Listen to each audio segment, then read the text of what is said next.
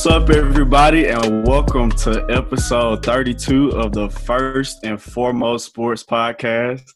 I am one of the co-hosts, the one and only Quentin Douglas.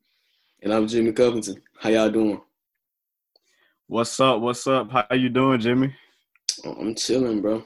You know, waiting on old Joe to win this election. What about you? yeah, same, man. I was about to say we had a pretty important day since our last episode. Uh, I hope everybody got out and voted, but like you said, they dragging out these results, and like we said before we got on here, uh, Trump trying to sue now to stop some of the votes from being counted. So I feel like it's gonna be a mess, but hopefully we can just get it over with, get out the way, uh, and just move forward. But let's jump right to it. We're not gonna waste any more time. So at this point, we halfway through the NFL season, bro. So right now, who's looking like contenders to you? I got three contenders in each in each conference. Uh, I t- really want to go with four, uh, but you know, both of those extra contenders on each side, they have, you know, flaws that I can't omit. And I think this what prevents them from being the top tier contender. But I'm gonna start with the AFC first. And uh my number one contender in the AFC is the Kansas City Chiefs. Last year's Super Bowl winner. They're sitting here at seven and one. Uh, their their best wins this season have been against Baltimore and Buffalo. They have the best point differential in the league uh, of 101 points. So they're getting it done. They're winning by a nice, sizable margin. Offense averaging nearly 32 points per game. The defense is allowing only 19 points a game. So when you think about KC's defense, you don't think about a defense that, that should be that's that good. You know what I'm saying? So 19 right. points a game is you can work. You can you can definitely work with 19 points a game, especially with the offense that Kansas City has. You know, nearly 50% on third down. Uh, the defense is giving up less than 40% on third down conversions. That'll work. Uh, they're winning time of possession battle each game. That'll definitely work. When you think about the offensive weapons in terms of pass catchers, you know, you might wouldn't think that Kansas City controls the clock like they do. But with adding Clyde Edwards-Helaire and Le'Veon Bell, they have shown that they can definitely run the ball down your throat. And that's making them even more dangerous. And Pat Mahomes, you know, it's it's hard to say. You know, I never think I'd say this, but he's been underrated so far this year. Uh, has a touchdown interception ratio of to I believe 22 to one, uh, which is completely insane. Uh, Pat Mahomes has gotten better. You know, as great as he's been the last two years, he's gotten better. Uh, he's you know it's been ridiculous. doing a better. He's doing a better job at taking what the defense gives him. He isn't throwing for the 400 yards a game. He doesn't need to. He's doing, like I said, he's doing a great job of taking what the defense gives him. And you know, he still has that ability to take over a game if he needs to and like you know they have a plus nine turnover ratio. That's definitely great. They have 17 sacks on the year, uh, which isn't that many, uh, but it'll work. And they have forced 14 turnovers so far, uh, so almost two a game. So you know, giving them extra possessions, which led to more points. And you know, listen, they won a championship last year. They're well on their way again this year. I actually have them as my favorites once again. Uh, their toughest remaining games are at Las Vegas, Tampa, and New Orleans. Uh, so that's my number one contender there. Uh, for Pittsburgh, they're, my number two contender in the AFC. Uh, they're 7 0. Uh, their best wins. Their best wins are against Baltimore and Tennessee, averaging 30 points a game. And the defense is allowing less than 18 points a game. Uh, so they're definitely, they've definitely balled out. Uh, the defense has been phenomenal this year already 30 sacks on the year. Uh, the best pass rushing team on the league. Got a host of guys that can get to a quarterback. TJ Watt, Bud Dupree, you know, Cam Heyward, Stephon Tuitt, all those guys can get after it. You know, almost 50% on third down, uh, winning time possession by nearly five minutes. And, you know, they have some, some, they have a, you know, so far they've had like a, a I would say, kind of easy schedule outside of Baltimore, Tennessee. I say he pretty much played some cupcakes. Yeah, uh, and it ain't gonna get any harder. Nah, because they play Dallas this week. You know, remaining they got Baltimore again, they have Buffalo once again, and they have Indy, uh, which are all winnable games. But I will say, I don't believe they should have won the game against Baltimore. I think their game is solely on Lamar Jackson. Because if you look at the the box score, well, if you look at the box score without looking at the quarterbacks, then you know that Baltimore dominated their game but it's just Lamar's untimely turnovers, you know, is what helped Pittsburgh get that W. Uh, but nonetheless, they're undefeated and they're definitely a contender. My last contender in the AFC is the Baltimore Ravens. Uh, offensively, you know, they haven't been as efficient in terms of the passing numbers. Lamar has struggled this year, uh, but you know, there's a reason behind that. I don't believe they have a true number one receiver. I don't believe Hollywood Brown is a true number one receiver, not at this point in his career. Uh, their second best receiver is Willie Snead. I don't know how far you're going to go. No disrespect to Willie Snead, but I don't know how far you can go with Willie Snead and Hollywood as your number one, your number two. Uh, they have Mark Andrews. Not gonna cut it. Yeah, they have Mark Andrews, who's a great, who's a great tight end, but he does drop passes from time to time. They just lost two starting offensive linemen on IR uh, last week. They lost the left tackle and they lost their starting right guard. So that's something to pay attention to. Uh, but so far, Baltimore's schedule, you know, their best win has been against Cleveland. Uh, like I said, they've lost against Pittsburgh and they've lost to Kansas City. But you know, their win, they don't. The only quality win I would say they have is against Cleveland. Uh, but they've still been able to average Give or take. exactly. Even with even with Lamar struggles this year, he still only has four interceptions. Uh, I think it's the efficiency that's that's what's bothering people. But they're still averaging 29 points a game. The defense is playing terrific, only la- allowing less than 17 a game. Uh, they're 43% on third down. The defense is only is only allowing 34% on third down. They're winning the time of possession battle as expected. Uh, they have 24 sacks on the year, and they forced 12 turnovers. And they they added, you know, the trade deadline they added Yannick Ngakoue, who's a perennial 10 sack guy his first four years in the league. Uh, so you know, they got a little better. They added Dez Bryant, who you know I believe will get added, you know, to the regular roster pretty soon. I'm sure he can help out if Dez is, you know, if Dez has, you know, recovered from the Achilles properly. It's been two years. Uh, once he get in condition, I think he'll be able to help Yeah. him out. I'm glad he's back. But now moving on to the NFC, uh, my number one contender in NFC is the Tampa Bay Buccaneers, sitting there at six and two. They have quality, some high quality wins uh, against Chicago, Green Bay, and the Las Vegas Raiders. Uh, you know, have a plus 82 point differential, averaging almost 30, 31 points per game, uh, allowing 20 points a game. They're pretty good on third down. Uh, they win the time possession battle. They have a plus six turnover ratio. They have 28 sacks. Uh, they're one of the probably the second or third best pass rushing team in the league. They forced tw- they forced 12 turnovers so far. Uh, and they got a, they got a couple tough you know remaining games for the most part against uh, New Orleans and Kansas City. They will have both of those games at home. Also, those are going to be some tough outs. But you know, I love the way the defense is playing.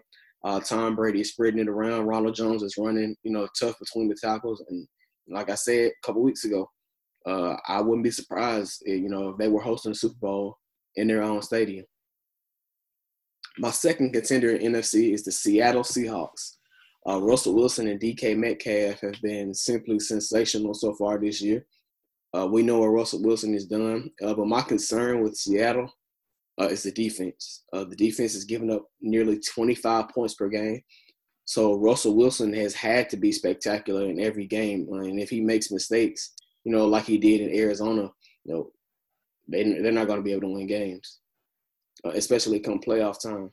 Uh, they're actually losing the turnover time possession battle per game, but it's only about less than a minute. Uh, they only have 12 sacks, uh, which is, you know, one thing about, you know, Pete Carroll teams, they've been able to get after the quarterback. Not the greatest, but it's been a lot better than this. Uh, they added Carlos Dunlap, uh, who's a serviceable defensive end. He should be able to help them out. Uh, but they have been able to force 14 turnovers, uh, which is pretty impressive considering, you know, how many points, how many yards they've given up. You know, their defense against third down is absolutely terrible. Opposing teams to convert 48% of their third down opportunities. And uh, their toughest remaining games are Buffalo and Arizona. So Seattle is a team to watch. They could very easily win the Super Bowl as well. And uh, my last contender in the NFC uh, is the Green Bay Packers, sitting at five and two. Uh, their best win is against New Orleans. Uh, they have a point thir- Uh. 32 point differential. Uh, 49% on third down, averaging 31 points a game, uh, winning the time of possession battle by nearly five minutes. Uh, Aaron Rodgers has been, you know, a revelation this year. He's balled out. He's been a man on a mission. Uh, they do have a couple bad losses, you know, against Tampa Bay where they got beat down and they lost last week. Surprisingly, uh, the defense is a problem like it's been in previous years. And Aaron Rodgers once again is his greatness is being shown. He's able to cover up some of the warts that their team has. The pass rush hasn't been as great as it was last year. And quite frankly, they don't force any turnovers. They only have four forced turnovers uh, in seven games. So they have some tough games remaining, you know, at Indy versus Chicago and versus Tennessee. Those are all going to be tough games. Um, but those are my contenders for most conferences. Man, I see. I'm gonna have to school you real quick. Well, for one, I I don't have three contenders from each conference because I'm gonna go and say it now. Baltimore and Green Bay, as it stands now in my book, I don't think they could they would be in the Super Bowl if it were to happen today. Uh, but I do have the Steelers and Chiefs, and I also agree with the Bucks and Seahawks. Uh, so I'm gonna just cut to it. I don't want to repeat a lot of what you said, but Pittsburgh, like you said, seven and zero. Um, the thing I think I like about them is they've shown that they can get ugly wins. You know, against Tennessee, they nearly blew a 20 point lead. They had this game against Baltimore. Baltimore outgained them by over 200 plus yards. Uh, and Pittsburgh still found a way uh, to create turnovers and uh, squeak out that win. And then you have to look at at the foundation. They got a, a coach, a good head coach, and Mike Tomlin. They had a quarterback who's won Super Bowls before and a veteran. And they got an elite defense that can get after quarterbacks and create turnovers. In my opinion, second, I think the Kansas City Chiefs are arguably the most complete team in football right now.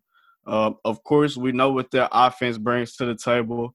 Like you said, Patrick Mahomes, the best player of football right now. He can make any throw you ask him to any part of the field. Uh, but the underrated part of their team is since week 12 of last year, they've had a top five NFL defense. And of course, we remember how uh, how solid they were down the stretch in the playoffs last year.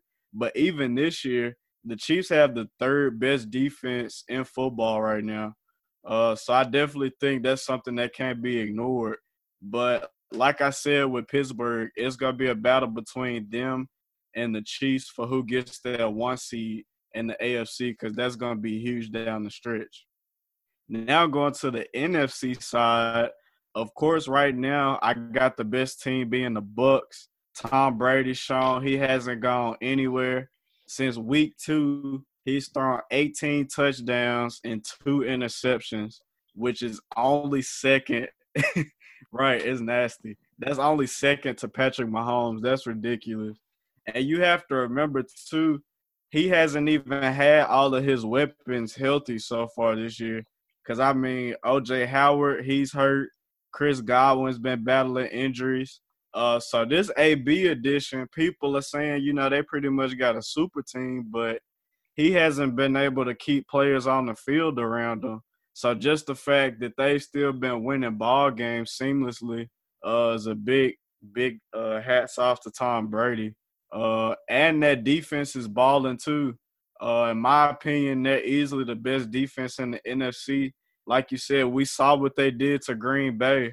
Um, and I think they could easily do that same thing to Seattle, given that suspect offensive line they got. Which brings me to my second contending team, Seattle. Which I will say, I'm not the biggest fan of Seattle as a team. Uh, cause with them, everything starts and ends with Russ, and all it takes is him having uh, him having one off game in the playoffs, and they going home. Uh, but the good thing about the Seahawks, they can actually get better, cause of course Jamal Adams has been hurt most of the year. Uh, they added Carlos Dunlap, like you said, which was a pretty good addition. And I mean, he's basically been playing with guys off the street at running back. Uh, so once those guys get healthy too, that'll add another dimension to that offense. Because Chris Carson is a good running back. Uh, but looking at it collectively, I gotta give credit to DK, uh, Tyler Lockett, and those guys because they're probably the best group of weapons that Russ has had uh, his entire time he's been in Seattle. But like we both said, I just really don't know about their defense. They did show good signs against San Francisco, but we were playing without our number one corner. Uh, or now let me look at offense. We were playing without our number one receiver. Jimmy G went out with an ankle injury. George Kittle went out. Raheem Mostert been out. Tevin Coleman went out with a knee injury. Uh, and we still had 27 points. So I mean, they they look solid, but like I said, they're still gonna be their Achilles heel, uh, come playoff time. So if I had to pick right now, I'd say Super Bowls, Tampa Bay and Kansas City. What you think? Um, that's about right. I I would say that too so far, unless yeah, you know, I don't, I don't believe, I don't believe Pittsburgh could beat Kansas City. I mean, I know, I know, especially if they got to go through Kansas City. I know, I know the way to beat you know Kansas City is to get pressure on Pat Mahomes, but them them cornerbacks and safeties not matching up. I mean, let's keep it real. Them linebackers they not matching up. Let's keep it real here. And I mean, to be honest with you, Pittsburgh's offense hasn't been spectacular. To be completely honest with you, I mean, and they don't have a running game either. I mean, James Conner's been you know okay but Ben Roethlisberger has, you know, like I said, if you look at last game, Ben Roethlisberger was not good until late. Nope. And even versus Tennessee, if you look at how they played in the first half of the game, in the second half of the game, it's not something you want to see from a title contender. Um, but it's not gonna cut you know, it. No, but like I said, I got KC winning it all. No doubt. All right. So I mean, another important day that just passed, the NFL trade deadline we thought it was gonna be some fireworks, but I mean, for the most part, really wasn't too much going on. But from the moves that did happen, uh, what were some of your biggest takeaways from the trade deadline? Oh well, first I want to say that I think you know the reason that it's a couple reasons why I feel like you know the trade deadline wasn't as spectacular. And first I want to say because of COVID and you know testing and travel and all that stuff. And secondly is because you know due to COVID, you know, next year's salary cap is projected to go down. Uh, so I think that mm-hmm. also, you know, it also scares some teams away. But I don't typically I only have two takeaways. Uh, first thing is, you know, nothing really, like I said, nothing really spectacular happened. But I think, you know, I mentioned it earlier. Baltimore add, added to a strength uh, of pass rushing to the defense. I think the defense is the strongest, you know, it's the strongest unit on that team. They added Yannick Ngakoue, uh, from the Minnesota Vikings for a 2021 third round pick and the 2022 fifth round pick, uh, which is basically nothing to get for that guy. Uh, you know, so far in the year, he has five sacks, five tackles for a loss, seven quarterback hits, and he has two forced fumbles. And keep in mind, last game, he played very few snaps last game. Uh, so you basically looking at them numbers in, in six games. So basically on pace for over 10 sacks again, over 10 forced fumbles. And he's a perennial 10 sack and 10 tackle for a loss guy. And is what he's been his first four seasons. And he's going to take the ball away. He's going to force, you know, at least by three or four fumbles each year. Uh, so, you know, adding the pass rusher to, you know, to a conference with, with Patrick Mahomes and uh, Big Ben, you know, getting after the pass, after the, after the quarterback is going to be key. And if you're looking at the king of the hill, like I said, Kansas City, the way to beat Kansas City, you got to be able to get pressure and you got to be able to match up. Uh, you can't play Patrick Mahomes too much zone, and you can't play too much man to man. And I think you know Baltimore does a great job of mixing coverages. Predominantly, they play man because they can do that, but I do feel they have the versatility to play some zone too and switch it up. So, adding you know Yannick Ngakoue, I think was the best move out of out of the few moves that were made. Uh, and my second takeaway, my last one is, you know, once again, Green Bay refuses to get Aaron Rodgers some help. Uh, mean, let's just call it. What it is. They just is. knew for sure they was getting Will Fuller. I mean, let's just call it what it is. They refused to make moves, big moves in free agency. Uh, their last draft, uh, this past draft was extremely terrible. They drafted a bunch of guys who virtually contributed nothing to the cause, uh, which I don't understand. Uh, it's not like Aaron Rodgers is 43 He's 36. Uh, he still has some, as you can see, he you know he turned back the clock a little bit. He's been balling out. He, this is the best I've seen Aaron Rodgers since the 2011 MVP season, uh, statistically. Uh, and you think about it, even Davante Adams missed a couple games, and you know they won the games that Davante Adams missed. They still was able to win those games. Uh, so I mean, like, just I don't know why. I mean, I, I understand why they didn't. I believe that Houston, Houston's asking price was too high, and Will Fuller is in the contract year. Uh, so I, I believe Green Bay didn't feel that you know the price tag, what they wanted uh, for for rental, basically. Yeah, they didn't uh, want too much. It wasn't worth it. And then Davante Adams, you know, I think his contract is up maybe this year or next. Uh, so you know he's going to be looking to get paid. He's one of the top five receivers in the game. So he saw the money that Julio and Mike T got, and so you know, and D Hop. So you know the money that he's going to command. So they figured you know Will Fuller, you know, wasn't worth you know the investment. And Allen Lazard, he wasn't playing too bad either, but I think he hurt right now. Yep. So maybe when he come back, he'll be straight. But like you said, you already talked about it. Of course, the Ravens got Yannick Ngakoue. Seem like the Ravens been signing everybody. Uh, but I get the move. They been aggressive. Of course, you got a quarterback who's on a rookie contract, and you got a Super Bowl window. So you got all the resources to pretty much be as aggressive as you want on defense. Uh, and like you said, they get after the quarterback, but they blitz actually 48% of the time. So getting a guy like that, now you can get more pressure uh, just sending four guys and dropping four or seven back in coverage. Because we show at San Francisco, that's pretty much the best formula to beating a team like Kansas City. Uh, but as you said, Ngakoue is a difference maker. Uh, the Vikings, looking at it from their side, they pretty much thought they were in win now mode. I don't know how when Kirk Cousins is just starting quarterback, but they're one and five right now. Uh, but I feel like they could have gotten more for Ngakoue, especially looking at the Chiefs gave a first and second for Frank Clark, and even the 49ers when we got Dee Ford – we gave a second round pick. So for them to get a third and a fifth for a guy who's only 25, hasn't really missed any games with injuries, uh, that's, that's a head scratcher.